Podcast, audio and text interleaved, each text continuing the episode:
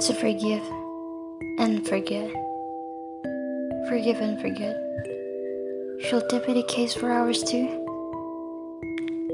It's not that I against it, not that I wanted to. To forgive a two-timer like you, and to forget that my heart was once a completely broken pieces because of you. You know, I keep blaming myself for what happened to us. Maybe, just maybe, if I was more caring and loving, would that be enough reason for you to stay? I wonder, why is it so hard for me to let you go? Even though when I was with you, the only thing you gave me was anxiety.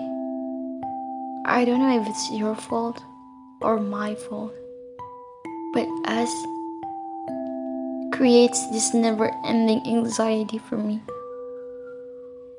But now that I met him, I know it's not of my fault and not yours too. We're simply just not meant for each other. Cause an overthinker like me deserves a good communicator, and a cold, dim guy like you deserves a warm hearted queen. If anything I could have learned from us was to let go of those who does not belong to you.